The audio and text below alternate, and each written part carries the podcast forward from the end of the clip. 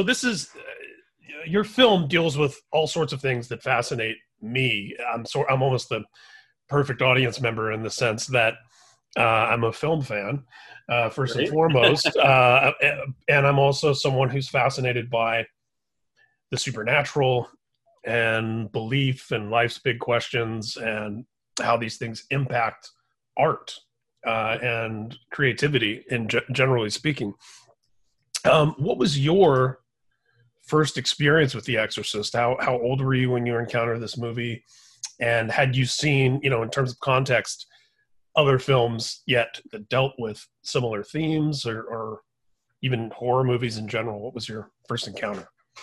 Um, it, it actually came fairly late. Uh, even though as, as a kid I was an avid watcher of um, of horror movies, uh, The Exorcist came late because my uh, my mother had had a traumatic experience mm. watching it, and um, you know she couldn't sleep for a week. It was just one wow. of those things, and so I I really dreaded watching The Exorcist. So I waited a long time. I watched it in my twenties. Mm. Um, but as I as I often say, um, the for me, The Exorcist is um, is is a profoundly moving piece of filmmaking. When I watched it for the first time, it didn't, you know, I, I of course it's a horror film. I'm not trying to get around that, um, but um, but it's a film that has so much um, beauty and love in it uh, that I, you know, the more I think about The Exorcist, that this is what sort of sticks with me uh, hmm. and I think this is what makes it such a profoundly moving uh, piece of filmmaking. Yeah, um, I, I, get the same sense from it, and it's interesting to me also that you didn't see it until you were an adult. Uh, not only for the reasons you described, but also, you know, on a similar tack.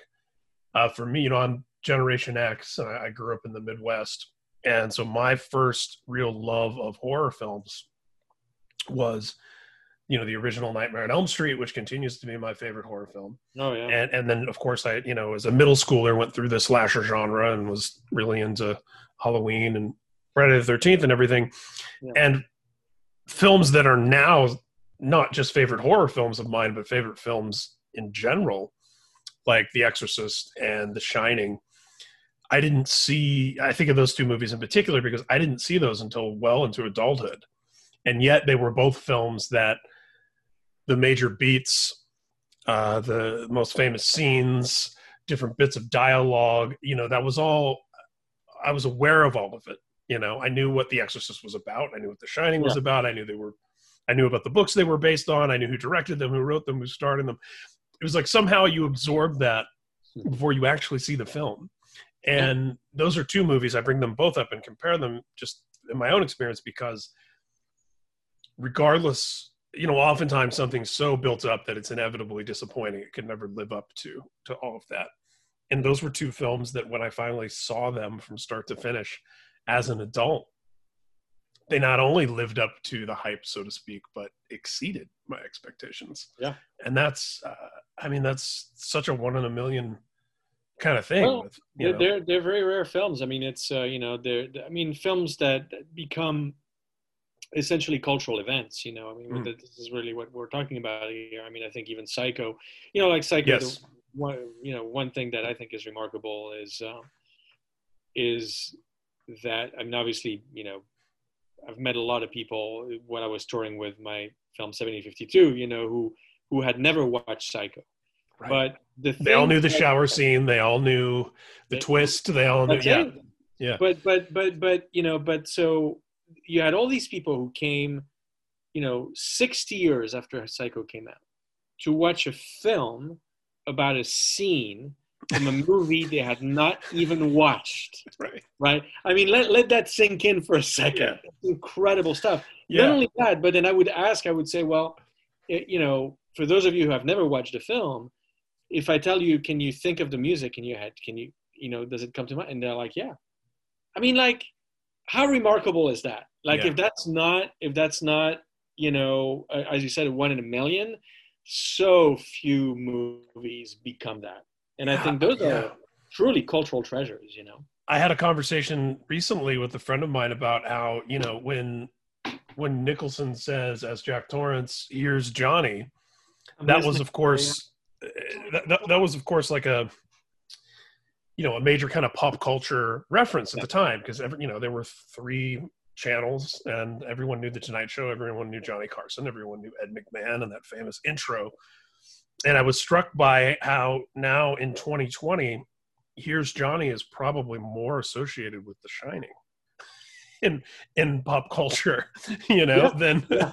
than yeah, with exactly. ed mcmahon and johnny carson and it's just wild to think about how these films take on that sort of life and you know having covered other films that deal specifically with exorcisms.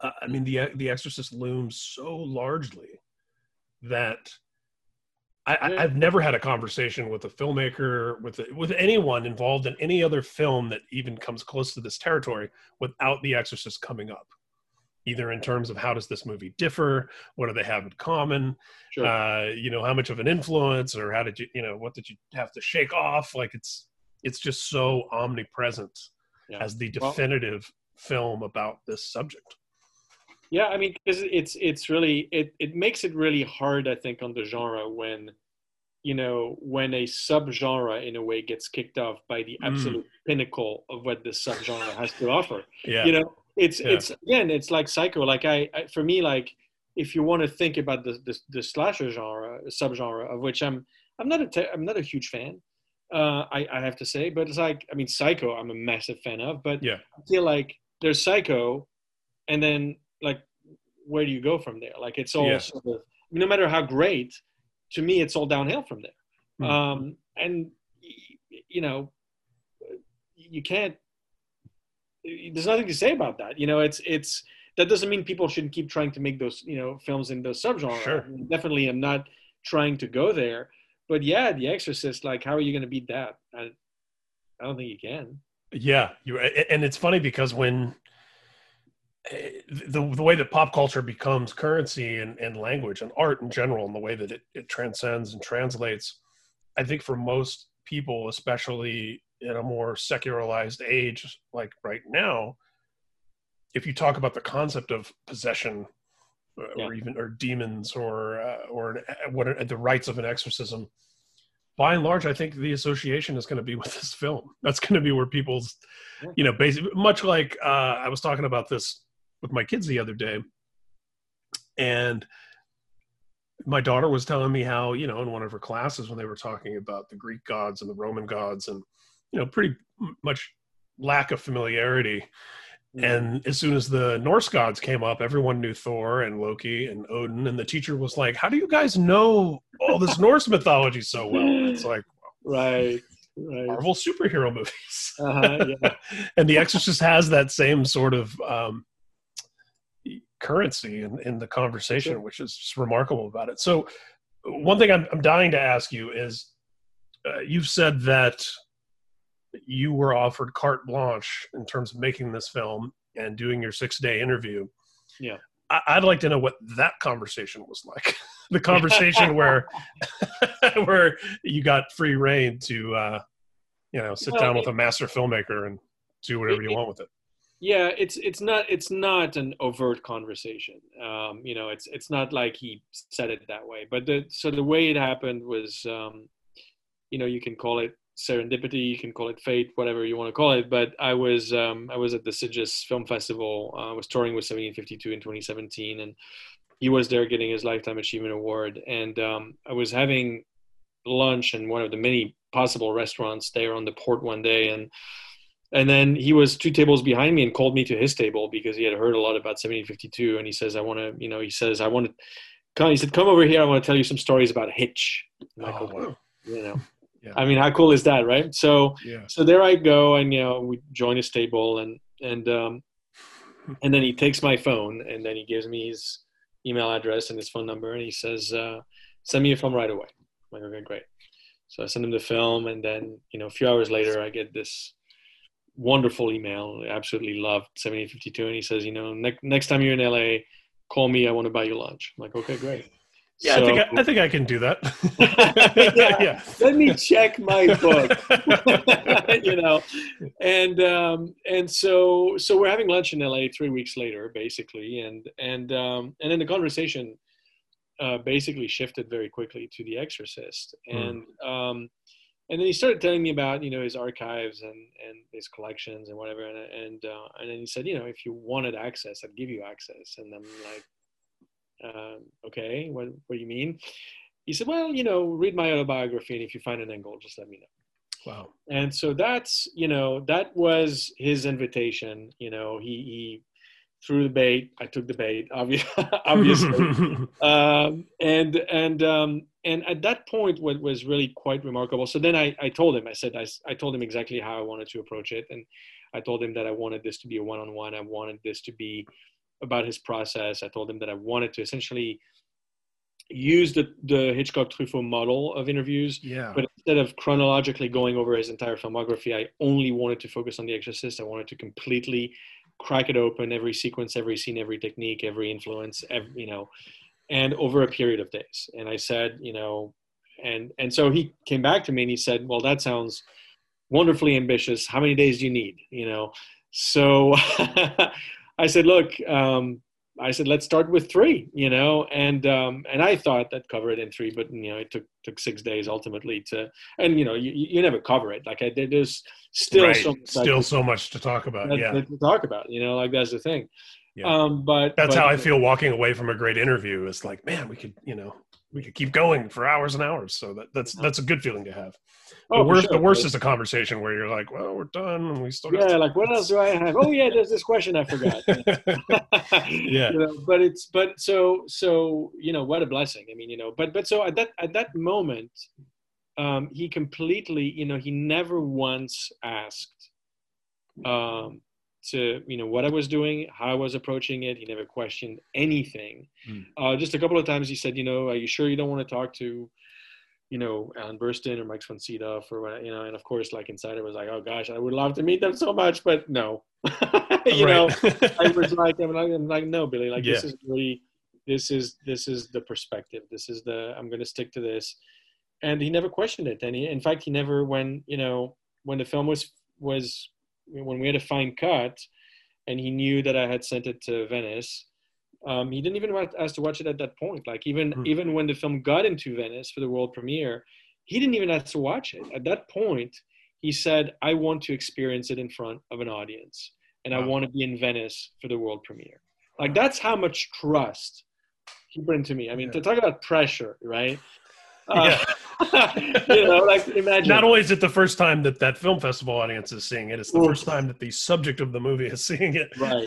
Yeah. so so what happened very sadly very unfortunately is he actually couldn't make it to venice because he, he got um, he had a lot of health issues last year yeah. and so a few days before and it was all planned he was planning he was going there and you know everything was booked and but he emailed me a few days earlier and he said you know look i, I i'm not going to be able to make it can you please send me a link and that was like some at like 10:30 p.m. you know so I said of course and I was of course I was devastated you know that he wasn't going to be able you know so I sent him the link and um, and he and at 2 a.m. I get this email from him and I, you know I'll never forget it's just absolutely I mean he basically said you know um, trying to remember his words it was like uh, dear Alexander I, I have no words to express how overwhelmed I am with your Mhm. film.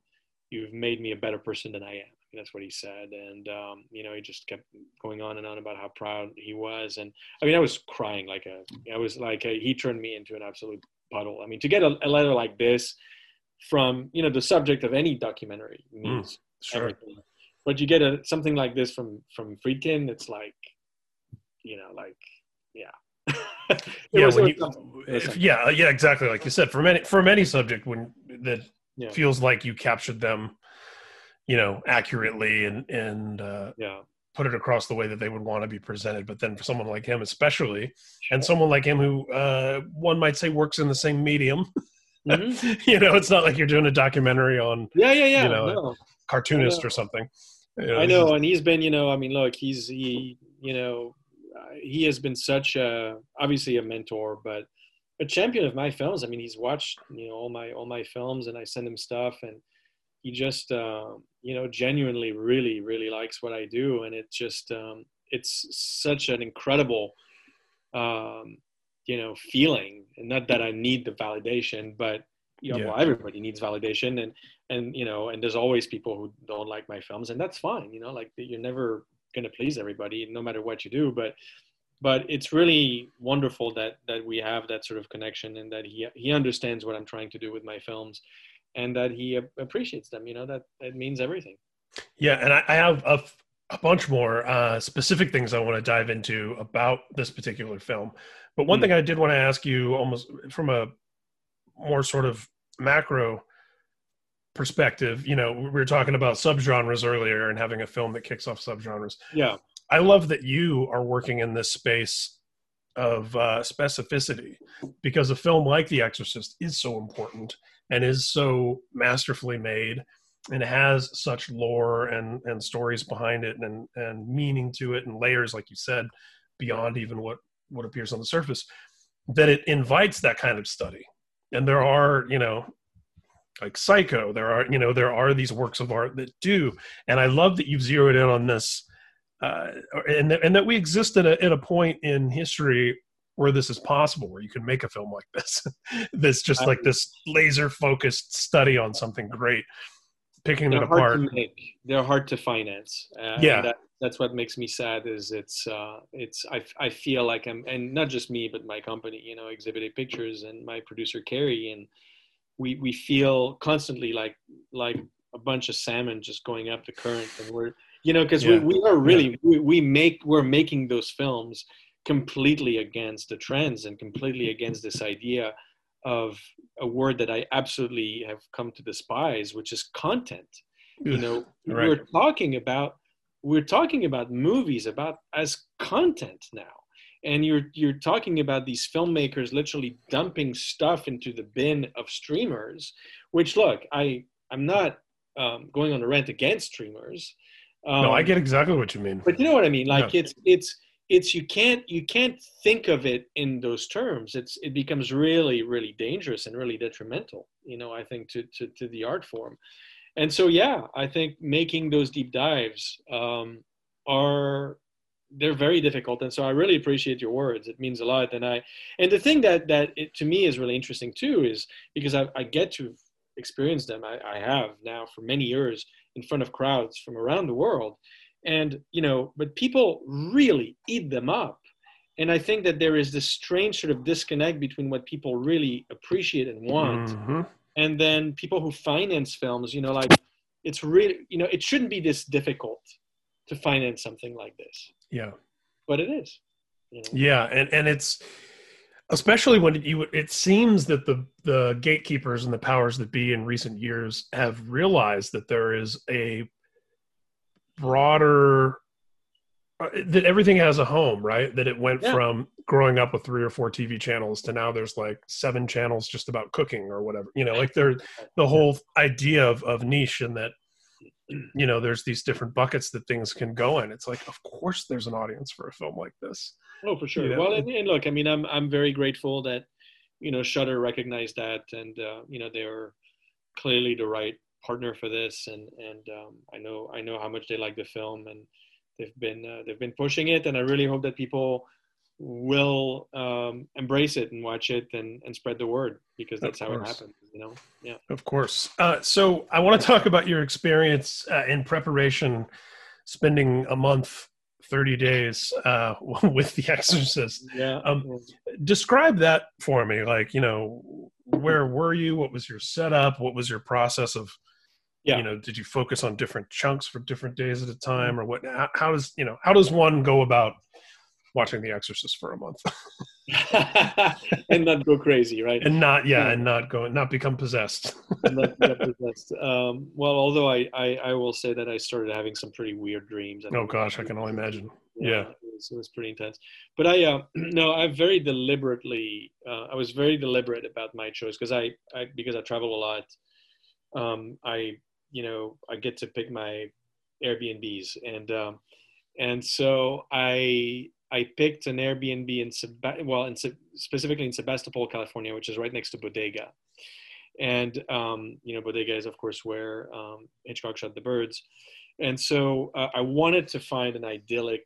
Uh, if I if I could if I could uh, if I could turn my entire iMac around without knocking over everything on my desk, Uh-huh. I would show you the framed uh, birds poster. That's. Ooh. But Very anyway, nice. Well, continue. so you're gonna, you're, so gonna like you're gonna like the story because what I so what I did is so I, I wanted to to find a place that was you know obviously beautiful and idyllic and that was going to sort of counterbalance the intensity of Mhm. the exorcist i felt like for my own sanity that was like essential um, and so my routine was every morning i would wake up at 5.30 in the morning and there was you know there's usually fog there so i would i would drive in the fog uh, right by the potter school uh, you know which is really cool and i would sort of tip my hat to to hitch Mhm. as a little sort of you know routine and I'd Mhm. go to the beach. I'd go for like an hour and a half long walk and just breathe the the, the sea air. Then on my drive back, stop at a little coffee shop, get my coffee, go to my Airbnb with a view on a vineyard, and watch The Exorcist. Mhm. And so and and I would let it wash over me every morning.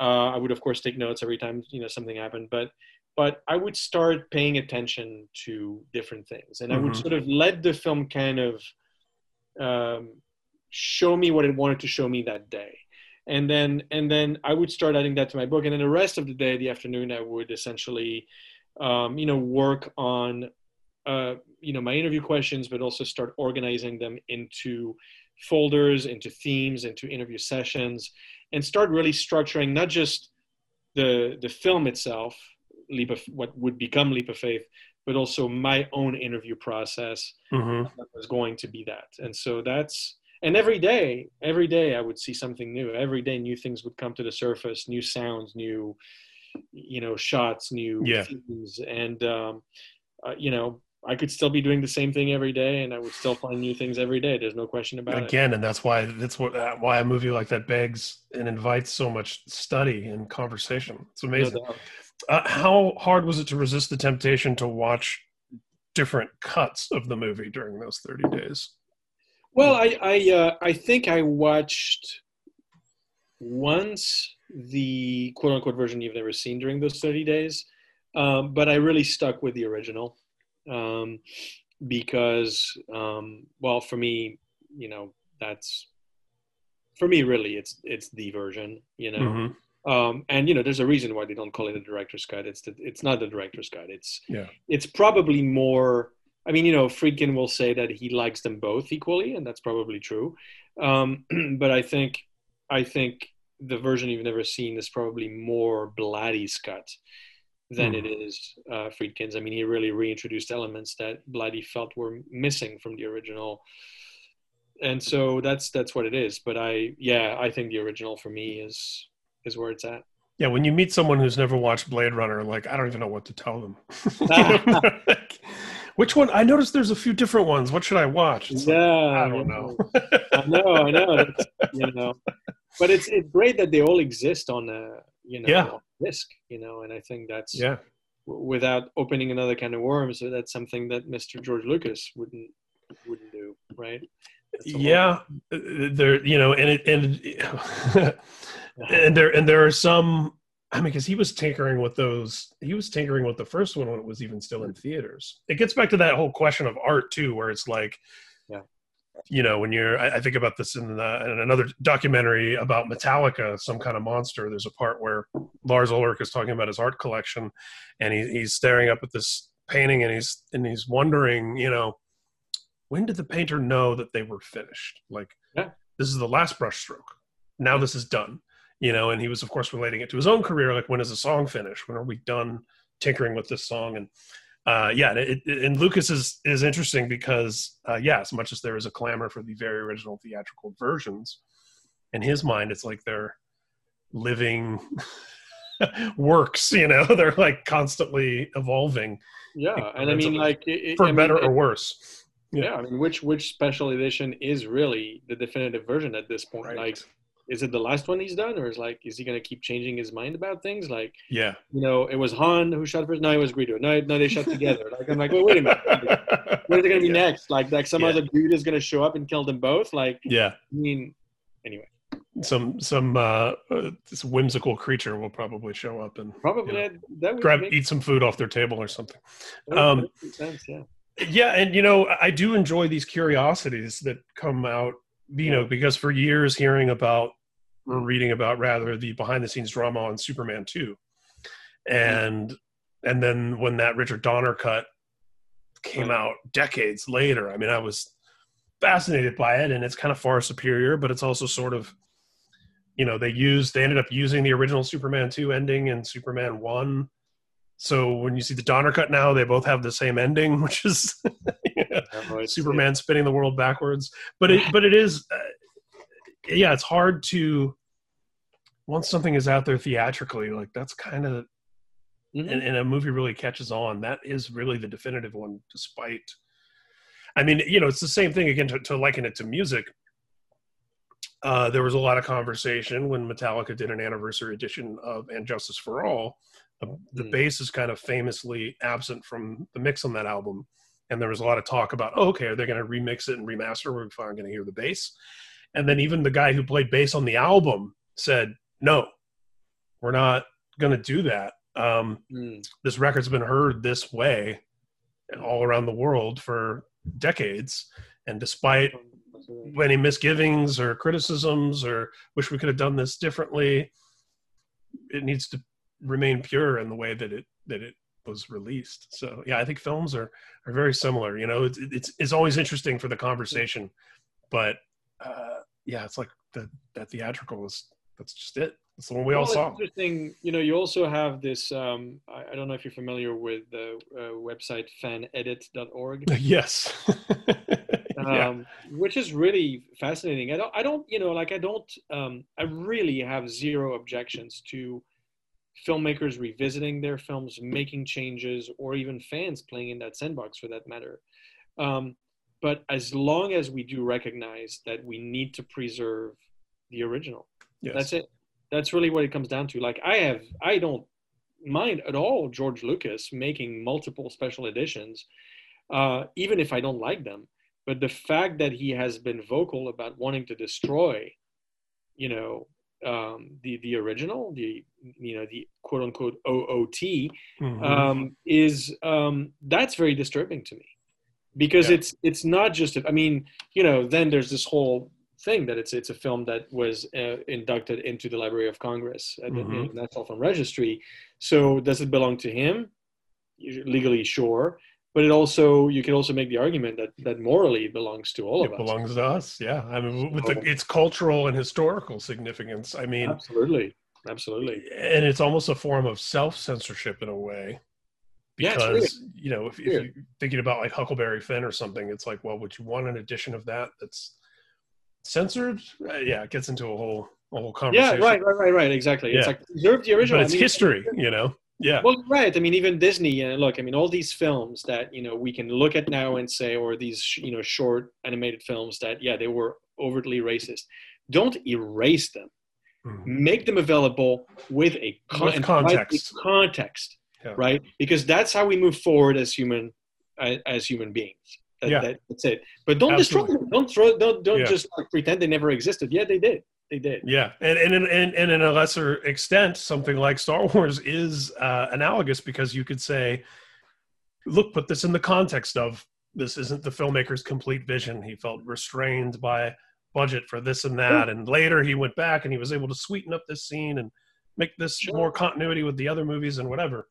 Give that context and then say, but here is the original version that made all this history that yeah yeah i totally totally with you 100% um so uh, going back to this idea of the um, you know the hitch the famous hitch interview model that you had for this picture uh, what what were some of the things that surprised you the most you know in having these conversations? Like moments where where uh, you kind of sat up in your chair and went oh this is this is going in the movie.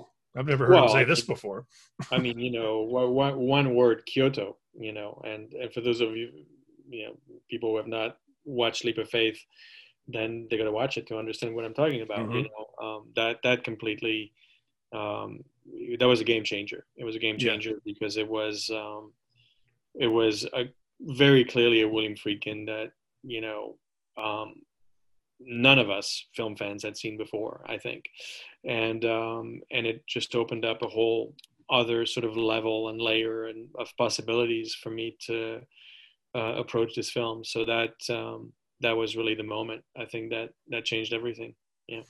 And what was your personal relationship to, you know, because obviously The Exorcist is worthy of of so much study and consideration as a film for its cinematic importance and mastery. Yeah. But in terms of like the themes that, that the film deals with and Friedkin's obsessions and relationship to all that sort of stuff, what was kind of where were you coming from on that? Was that a big part of the interest initially and in delving into this? I mean, even in those uh, that first personal one-on-one conversation prior to this even being a film, when you're like, I want to ask him about The Exorcist, was that the stuff you wanted to know about? Yeah, well, I mean, I think that the for me thematically, what what came to the surface, um, which of course he articulated, uh, and which I think is very foundational, not just to The Exorcist, but to to his filmmaking, uh, is the ideas of faith and fate. Mm-hmm. Um, you know, and and the mysteries. You know, the, this idea that that we don't know anything. You know, I mean, he is. Uh, he, he, he I think he is as much in love with the mysteries of life as as as I am, and I think we're very much connect on that on that front. I mean, I think I think you know in retrospect, you know, because obviously this all happened very quickly. You know, as obviously he's a very instinctive filmmaker. Why did he just pick me out of a hat? You know, whatever. But I think he it was a nonverbal thing, and I think you know now that I think back, that I can reflect back on you know the way that we connected the conversations that we had or whatever i think philosophically we're very aligned there's no question about it. I mean i think when he talks about grace notes when he talks about simplicity when he talks about you know paying attention to the small things in life all of that stuff like that's that's I, that stuff i've been interested in since i was a kid you know? Yeah. So um so yeah i i think it like the whole process, like I said, I can look at it as ser- completely serendipitous, but I can also look at it as it was sort of meant to be. You know, it was mm-hmm. it was maybe fate. It was just like this film. Um, I, I, I wasn't just at sitting at that restaurant in Sitges at that time uh, for no good reason. I mm-hmm. think it, it just had to be. You know, I don't know. Yeah, and it feels like one of those endeavors that you're sort of uh, allowing it entry into existence more almost more than you know create you know like that michelangelo idea that like he sees this slab of marble and he sees the mm. he sees the statue inside and he's just got to peel yeah. away to get to it you know yeah and well to bring us full circle as we as we wrap up all right i'm the i'm the perfect audience for this film for all the reasons you said because uh the way that he articulates his worldview so to speak uh, is very much in line with uh with who i am and where i'm at so Thank you. Well, thanks for you know spreading the word. You know, that's happy uh, to. hopefully, hopefully people will will give it a chance and will want to will want to spread the word themselves. I'm, i mean, I'm very proud of the film, and I know Friedkin obviously is uh, very proud of it in, himself, and uh, yeah.